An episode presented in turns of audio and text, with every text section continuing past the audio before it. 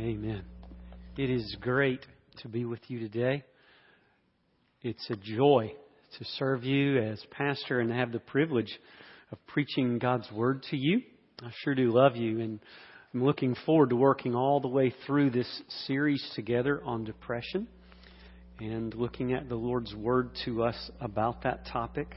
Last week I shared with you from Psalm 73, a little bit also from Hebrews, about this thing called the anchor, our worldview, the way that we interpret reality, the way we perceive it, the way we receive it, the way we process it, and how, as a result, we respond. And Asaph gives his anchor, his worldview, at the beginning of this psalm. And he says, Surely God is good to Israel, to those who are pure in heart. He's talking about a relationship with God.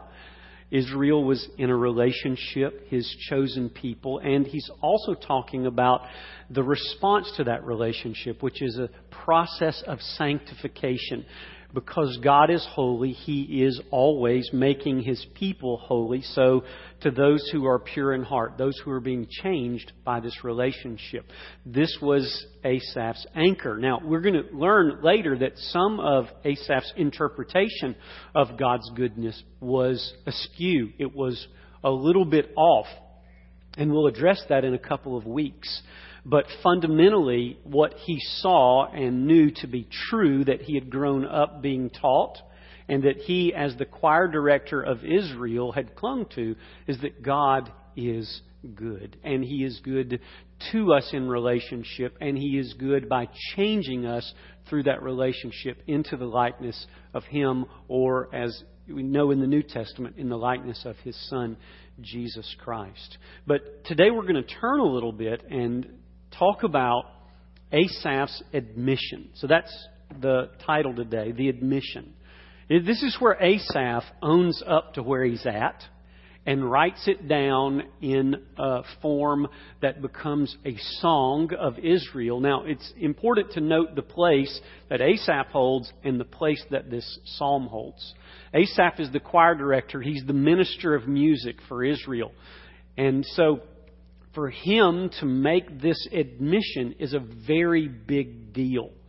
It would uh, kind of be like George Beverly Shea during the height of the Billy Graham crusades and campaigns coming aside and admitting that he had been in the depths of depression so bad that he had thought of renouncing everything that Billy Graham preaches.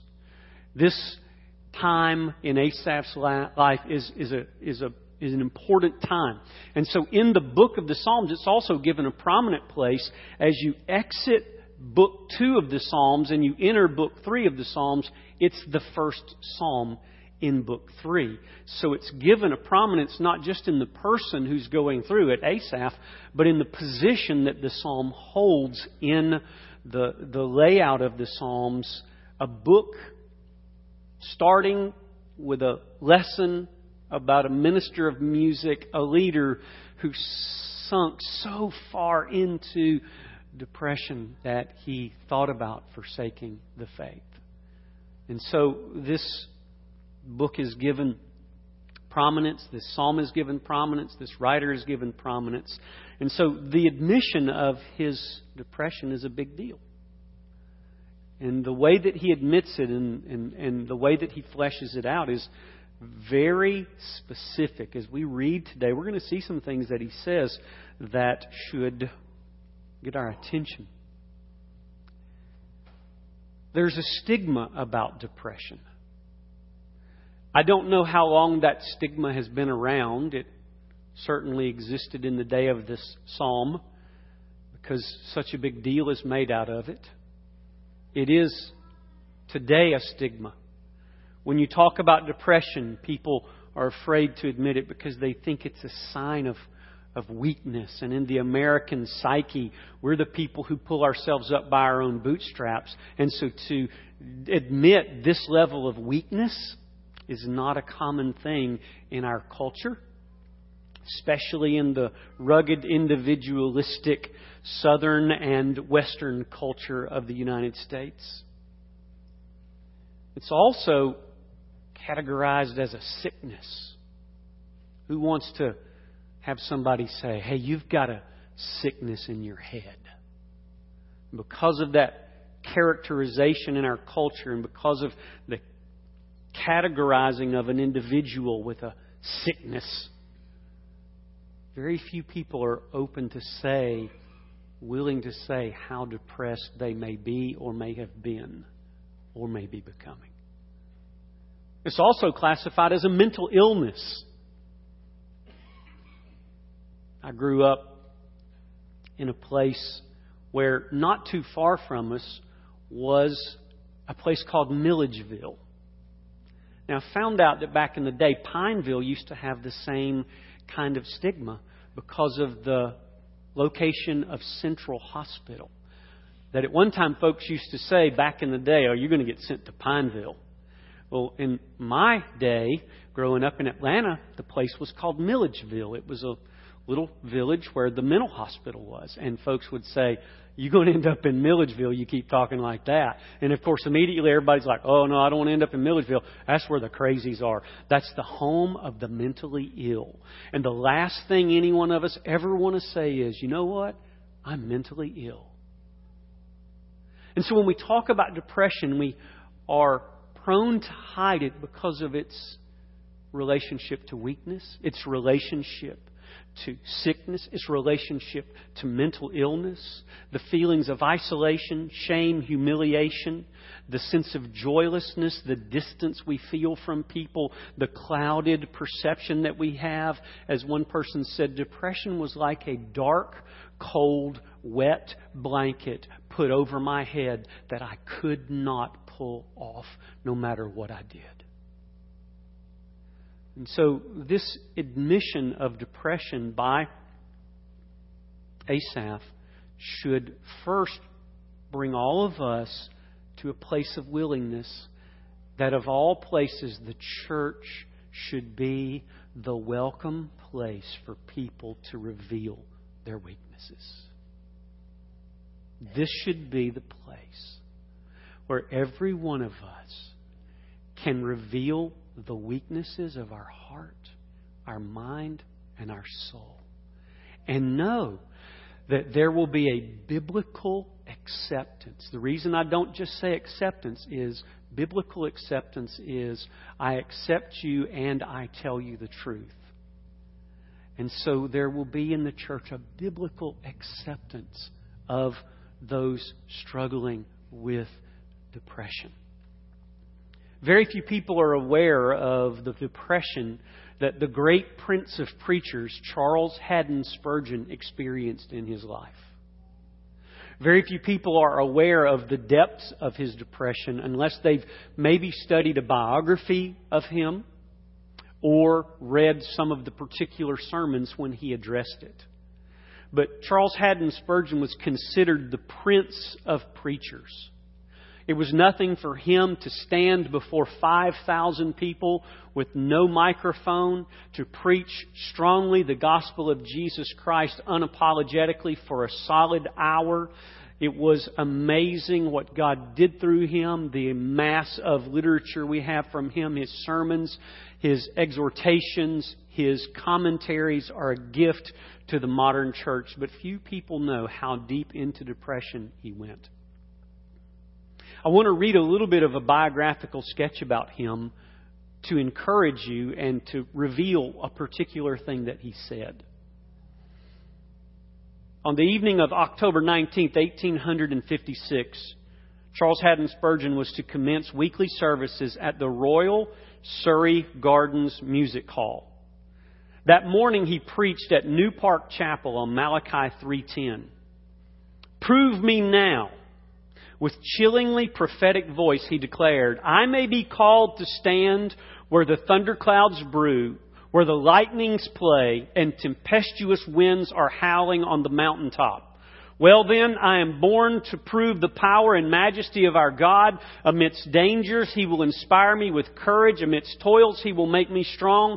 We shall be gathered together tonight where an unprecedented mass of people will assemble. Perhaps from idle curiosity to hear God's Word. And the voice cries in my ears, prove me now. See what God can do just when a cloud is falling on the head of him whom God has raised up to preach to you. So, this was the text of his morning sermon before he went to Surrey Hall. The text was Prove Me Now, and Charles Haddon Spurgeon said, I believe that God is setting me up to live out this text. That evening, Surrey Hall, capable of holding 12,000, Think about that. Was filled to capacity with an additional 10,000 people gathered in the gardens. So here stood Spurgeon with 22,000 people in his hearing to preach the gospel. The service began and was underway when, during Spurgeon's prayer, several malicious men shouted, Fire! The galleries are giving way! In the ensuing panic, seven people were trampled to death, and 28 were critically injured. Spurgeon was never the same again. So broken was he that he wrote these words. Perhaps never a soul went so near the burning furnace of insanity and yet came away unharmed. At last he found comfort in the verse, Wherefore God hath highly exalted him and given him a name that is above every name. If Spurgeon was acquainted with depression before, following the Surrey Hall disaster, it became a more frequent and perverse companion. In October of 1858, he had his first episode of incapacitating illness since coming to London. Having been absent from his pulpit for three Sundays, when he returned, he preached on 1 Peter 1 6, wherein ye greatly rejoice, though now for a season, if need be, ye are in heaviness through manifold temptations. Spurgeon said, When my spirits were sunken so low that I could weep, weep by the hour like a child, and yet I knew not what I wept for. A kind friend was telling me of some poor old soul living near who was suffering very great pain, yet she was full of joy and rejoicing. I was so distressed by the hearing of that story and felt so ashamed of myself.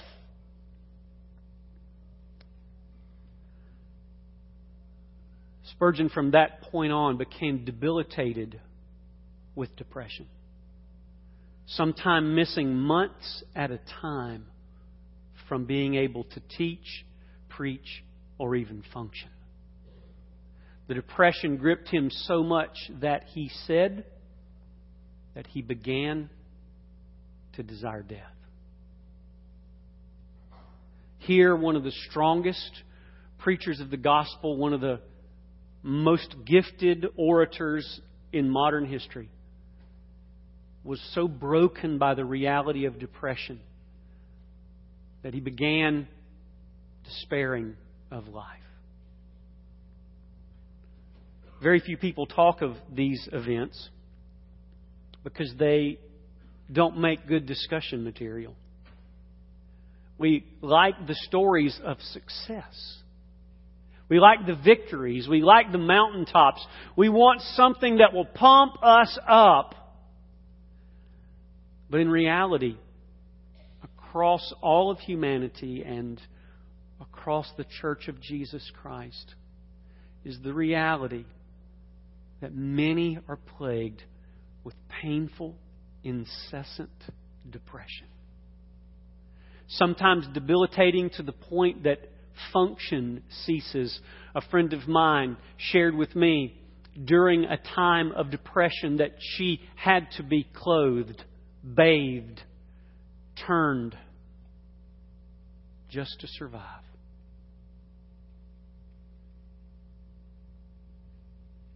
As a result of the kind of stigma, we're a little hesitant to have good discussions about this. That's why I love this psalm. And so I want to take you into two things about Asaph and his admission that I think will be helpful to us. So let's go to number two. Asaph's admission, not just of his depression, but of the depth of his depression. He's going to describe in very stark detail how low he actually got. He does it in four places in Psalm 73. I'm going to mention those four sort of in order as they occur. Letter A, it was so deep, we find in 73:2, that it threatened the path of his faith. It's easy to read these words and miss what they're actually saying. Psalm 73, verse 1. Surely God is good to Israel, to those who are pure in heart. But, as for me, here's his admission. As for me, my feet came close to stumbling. My steps had almost slipped. We're picturing here a mountain journey walking up a hill that's difficult in a place where the footing is not very good and it starts to slip. But the meaning behind that is much bigger because this is the wording of apostasy. We go into the New Testament, Jesus used the word stumbling blocks. That's what's being spoken of here. It is not a slip and a fall, like kind of a I messed up thing. That's not what's being spoken of here. What is being referred to is the Old Testament apostasy. What he's admitting is I was this far from forsaking the faith, leaving it hitting a stumbling block so powerful that I reject God, my belief in God, my faith in God, my trust in God, my love for God. What he is saying is, I almost went the course of unbelief. And so he starts in the very beginning of his psalm with how big this issue was. It was so challenging to this godly singer to this writer of songs for Israel, so challenging to his soul that he said, You know, I almost parted from the faith. I wanted to become an apostate. And so he gives the depth of his depression with an opening comment. But he goes further. Letter B tells us so deep that it threatened the purpose of his behavior. Look in verse 13. Now, there's a very important word in 13 that you can draw a little parallel with.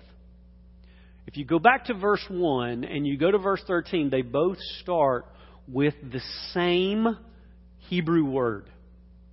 And that word is a potent word. It's the word sometimes translated certainly or surely. And what it means is, is that this is a fact, incontrovertible. It can't be denied. And these two statements of verse 1 and the statement he gives in verse 13 are in opposition to each other. He says,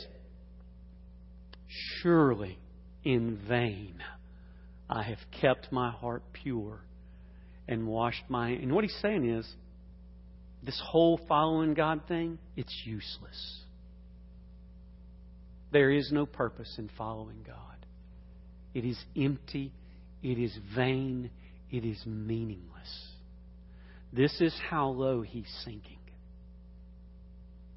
He's parting from the path of following after God, and he is saying, There is no purpose behind good behavior.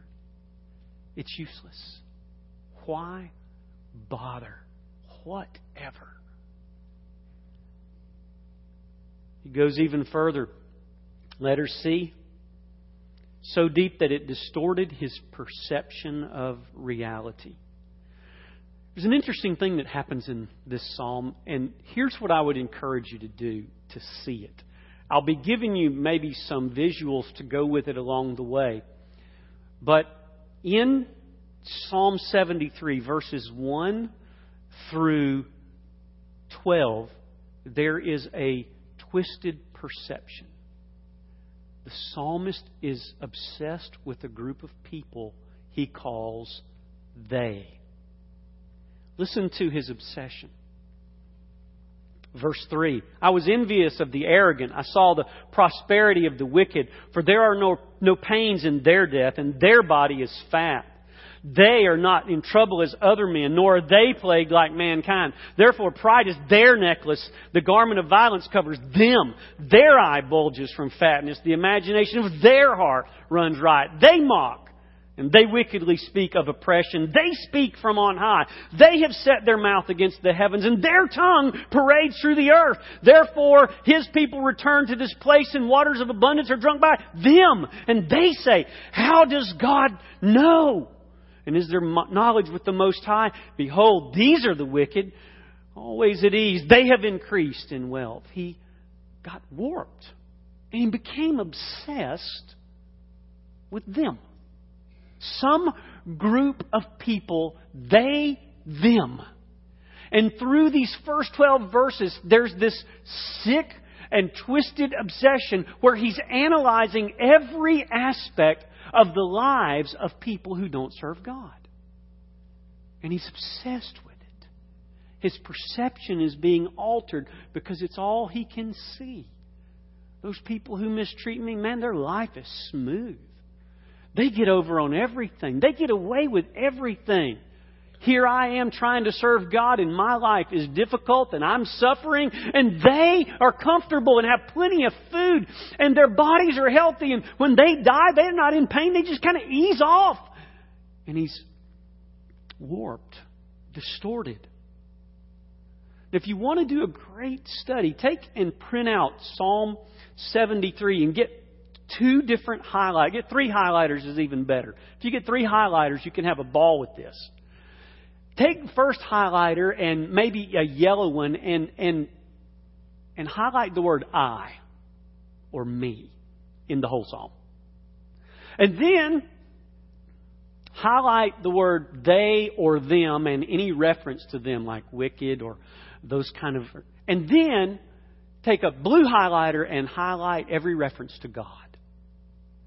You will notice a change in color as the psalm flows. You'll notice a shift from I to them and finally a shift to God. And when that shift comes, everything changes. Letter D, the fourth thing in the depth is that it was so deep that it altered his personality. You ever gotten really bummed out and somebody say, you know, you're just not yourself today? Has that ever happened?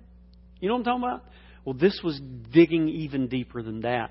He describes himself in verse 21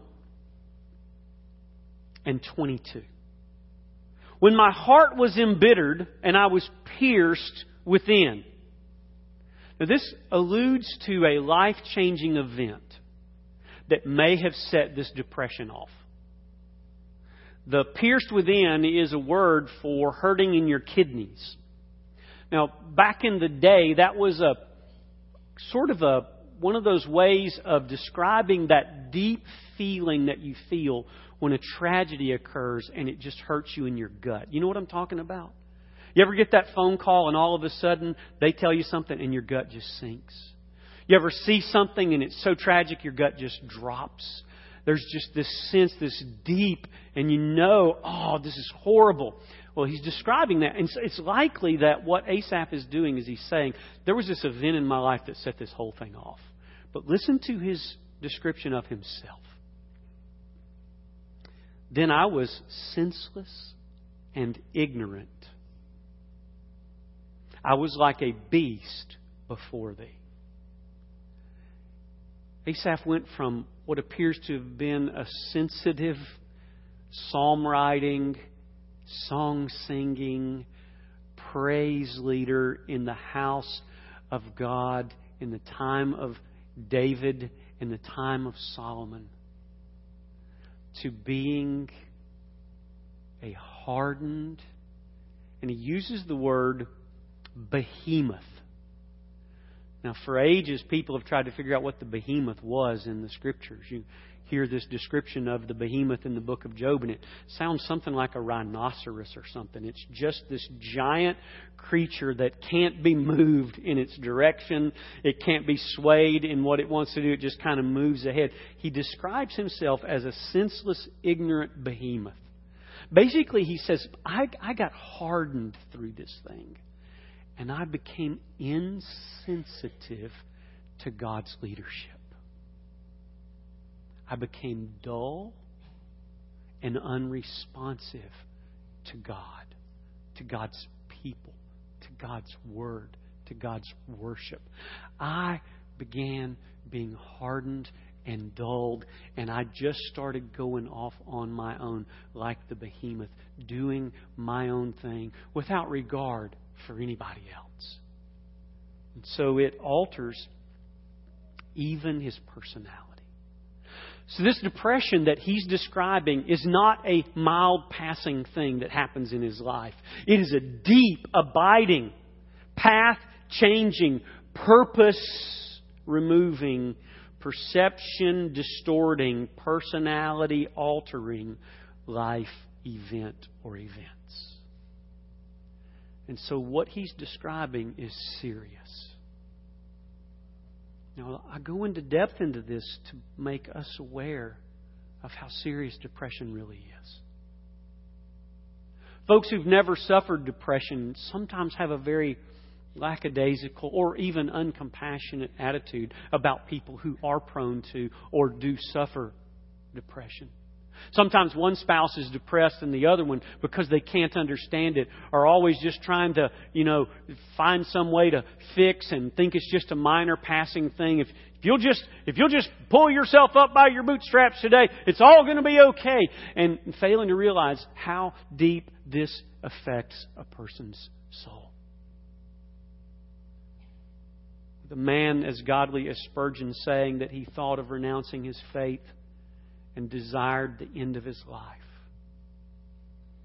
With the psalmist saying, I was on the verge of apostasy.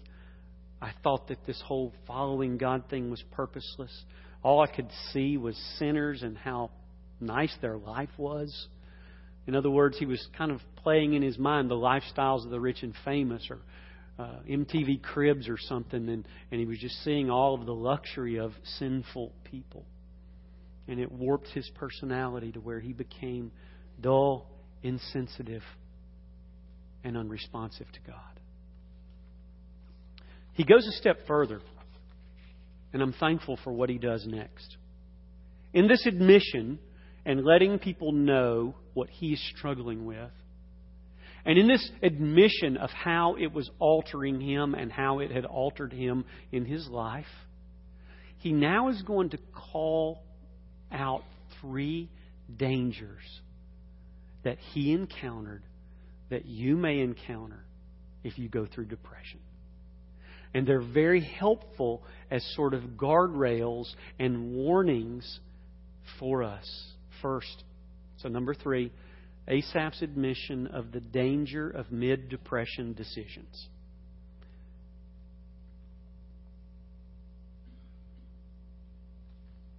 The first one, letter A, is the danger of our conclusions. When you are in the midst of hurting, suffering, and being depressed, it's easy to come up with all kinds of conclusions that are primarily rooted in your pain and your experience. That that's where you are making your conclusions from a very small, isolated sample of the universe, but it's your universe. A very small, isolated sample of humanity, but it's your humanity. And in the middle of the experience, look at how that works itself out. Look in verse 13 and look at how the experience is guiding the conclusion and clouding the judgment. He says in verse 13, Surely in vain I've kept my heart pure and washed my hands in innocence, for I have been stricken all day long and chastened every morning. In other words, he's talking out of his pain. He's talking out of his depression. He's speaking out of his experience, and he's saying, that right now, all I can feel is the pain. All I can feel is the cloud, the darkness, the wet blanket over me. And, and, and I'm coming to some conclusions in the middle of it. He later sees that they're wrong, but while he's experiencing them, they seem right. My brothers and sisters, my dear friends who are here today that don't know the Lord Jesus, you are going to go through some places in your life. They may be depression, they may be anxiety, they may just be plain pain. And there is a danger that right in the middle of it, you begin to make some very big conclusions about God and life and purpose. And they may be very distorted and wrong. In fact, they likely will be. And so, the first warning that he gives us is the danger of where he was in the middle of his depression. And he says, I came to a conclusion. It was wrong. That's what the psalm is about. It's about his wrong conclusions. But there's something beyond that. Asaph understood something about our humanity and our relationships that was very important. Letter B the danger of our counsel.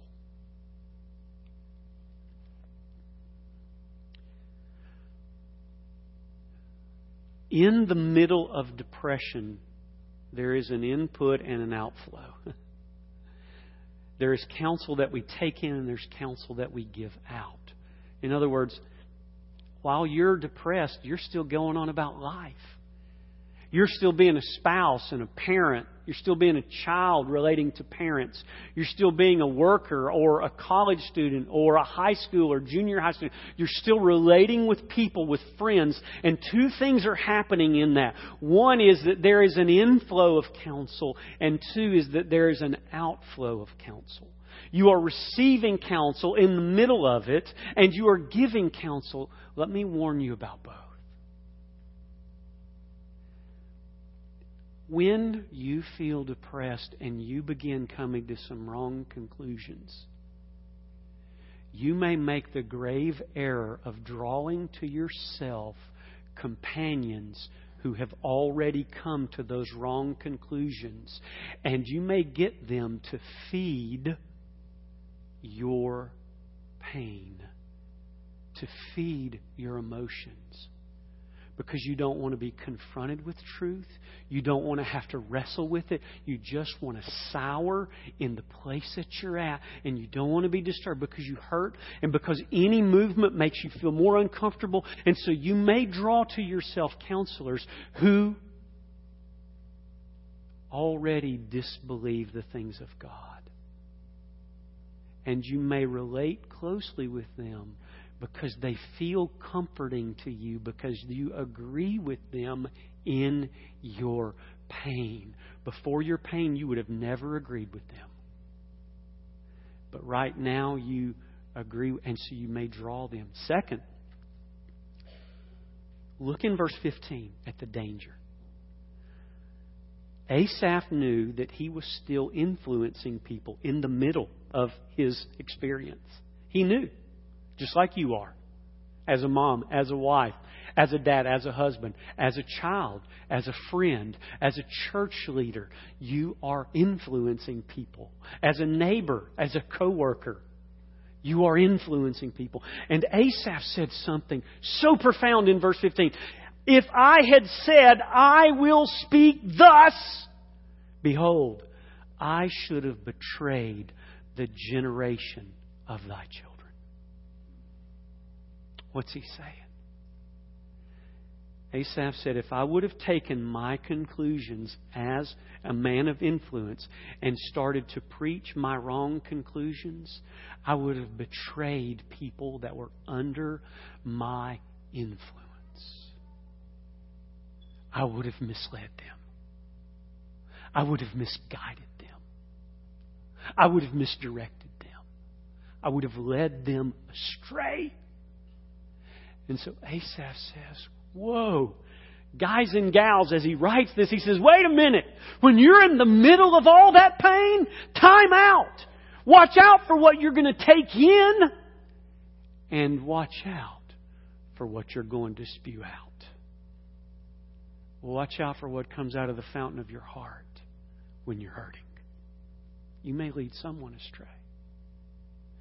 And so Asaph was very careful about the danger of the conclusions and the danger of the counsel. But finally, he was careful in admitting the danger of his choices. Here's what I have seen happen in the lives of many depressed people.